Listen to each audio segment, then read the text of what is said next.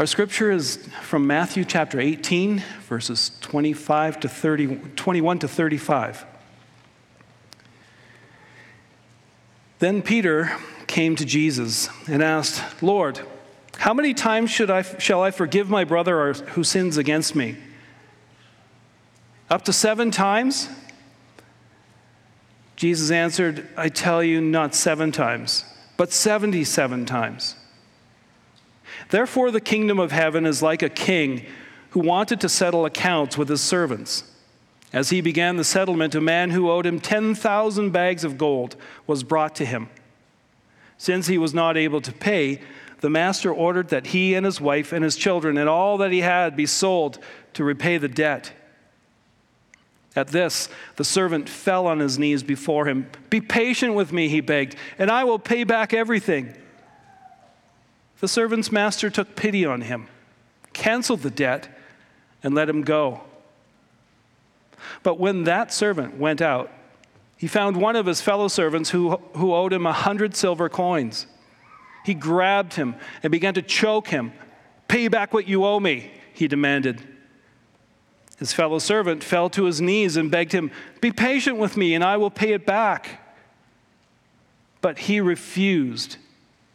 Instead, he went off and had the man thrown into prison until he could pay the debt.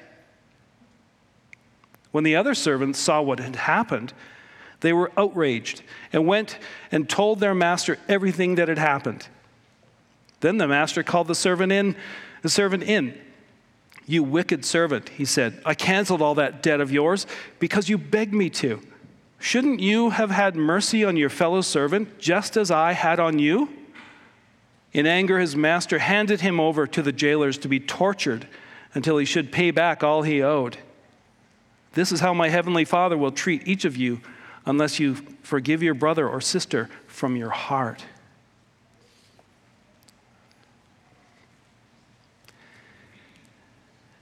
Dear friends of God, at the end of the parable, the king asks the servant, Shouldn't you have had mercy on your fellow servant as I had on you? and by the time we get to this question, we know the answer is yes. Yes. I should have had mercy on my fellow servant, just as you, O king, had mercy on me. What was I thinking? We want that, we want that servant to say, What was I thinking? Let me order that servant released from prison. And let's, let's get this right again. That's what the wicked servant should have said. And by extension, we know that the answer to that question is yes. Yes, I should have mercy on others as God has had mercy on me. I don't want to be like that unmerciful servant.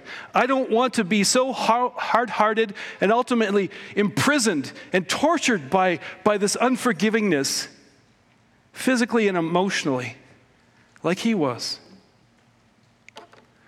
In more positive terms, we, we say, Yes, I know as a follower, follower of Jesus, I always pay mercy forward. I don't just say thank you to God for forgiveness and I sing a happy song and, and praise of God for, for the gospel, for forgiveness and the assurance of pardon that I get every week and then just leave it at that. I go and do likewise. I act in the same forgiving ways as the God who has forgiven me. I go and, and, and and do what Jesus has done for me. I, I transform my relationships through forgiveness. I, Jesus came to transform our world, and, and showing forgiveness and mercy helps spread that, that transformation in the best way. And he calls us, his disciples, to a life marked by mercy, by forgiveness. Is that you? Is that me? Well, our problem is that we, we don't want to live that way because it's hard. When someone hurts us, we want to hurt back. When, when someone wrongs us, we like that role of victim. There's some power there. When someone backstabs or cheats us, we want to nurse our pain and bitterness and think that we're preserving our sense of self worth that way. We, we have a hard time with forgiveness. American pastor William Willimon tells of watching an interview of a couple on the news the day after the horror of September 11th, when two airplanes smashed into the World Trade Center in New York City, killing thousands of people. And this couple was on the street before the wreckage of Ground Zero and obviously distraught in grief. Their beloved daughter had perished in that cataclysm. Through tears, they shared their grief with the reporter. And that reporter, standing there, didn't know what to do.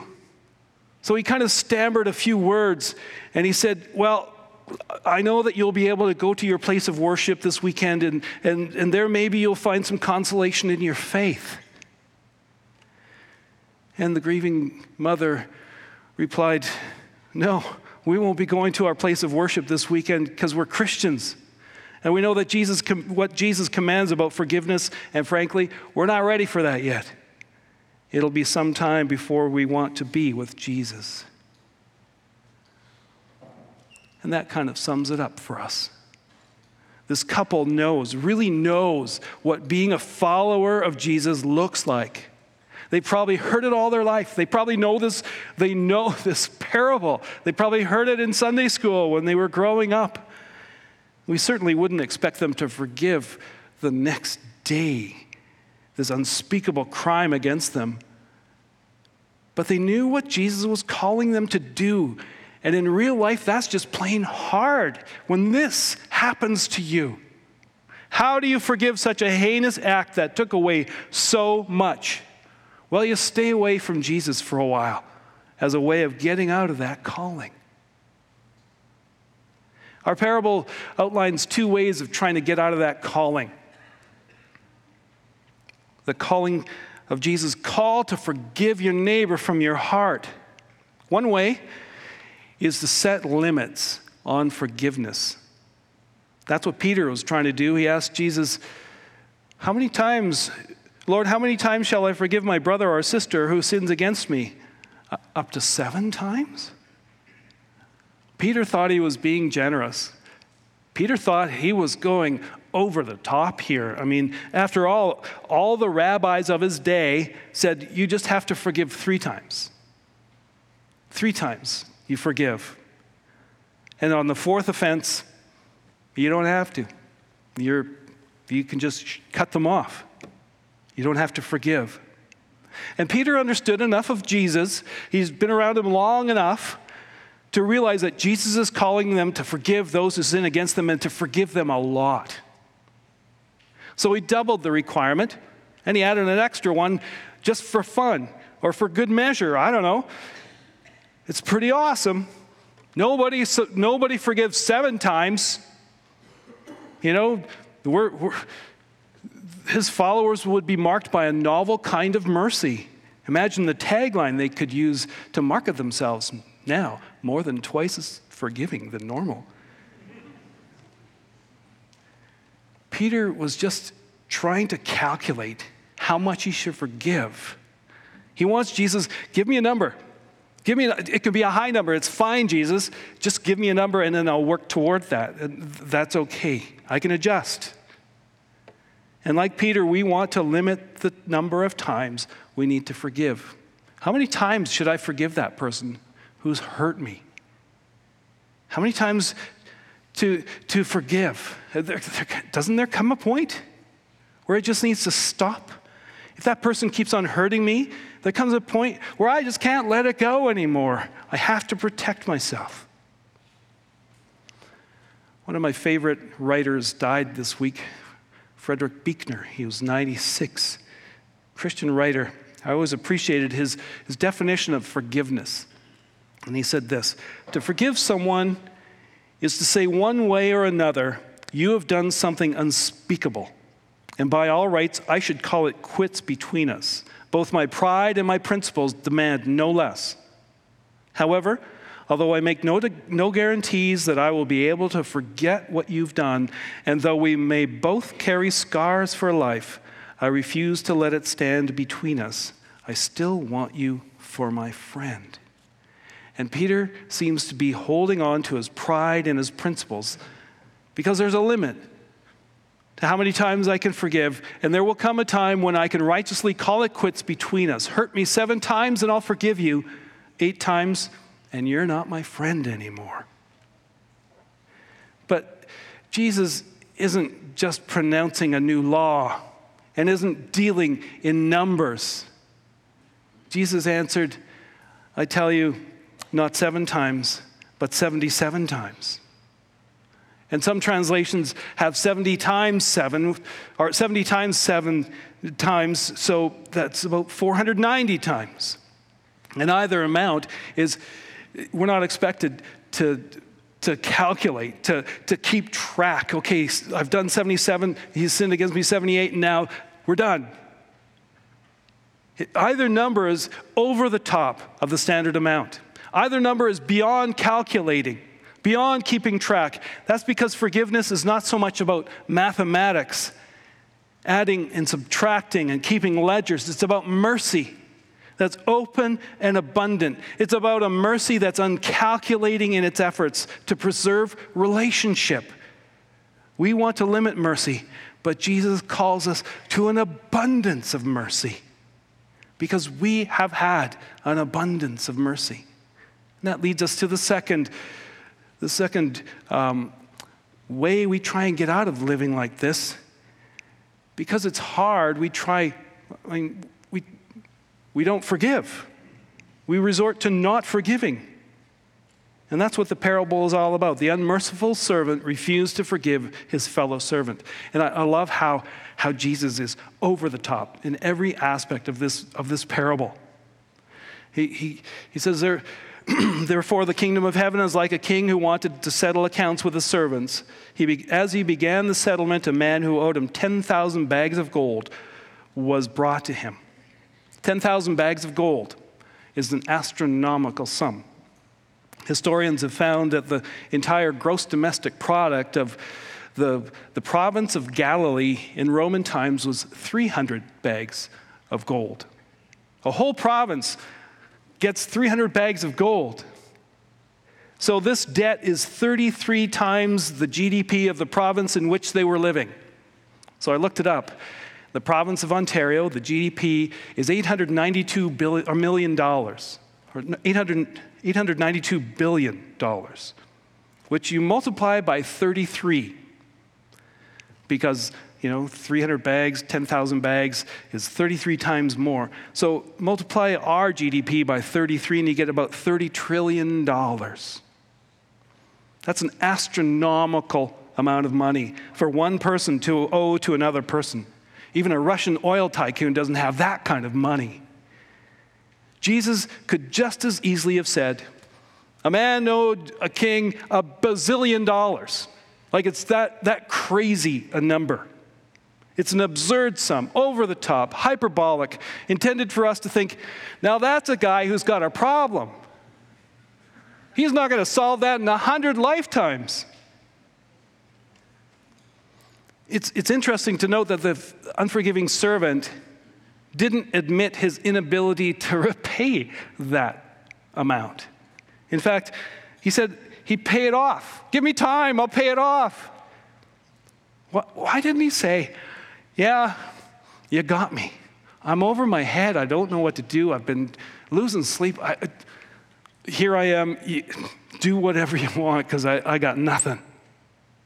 What kind of absurd pride and foolish self confidence has him falling on his knees and begging, Be patient with me, I'll pay everything back? As if you could pay back 33 times the GDP of your province if you just had a little bit more time. You know, if Jesus stopped the parable here, we could call this the parable of the foolish debtor. Who does he think he is? And this parable describes the profound debt we have before God and the complete lack of ability to pay it back. Our sin has devastated our ability to give anything back to God. It has left us deeply, profoundly destitute, incapable of even conceiving of paying it back. And yet, this debtor thinks he can solve his problem himself. And the listeners are with Jesus here. Who does he think he is? He's got nothing and he owes everything. And this extreme picture makes a point that no one can argue with. This guy is twisted if he thinks he can pay it back. And as we read further, we see this servant is even more twisted than, twisted than we can imagine. Look at what happens next.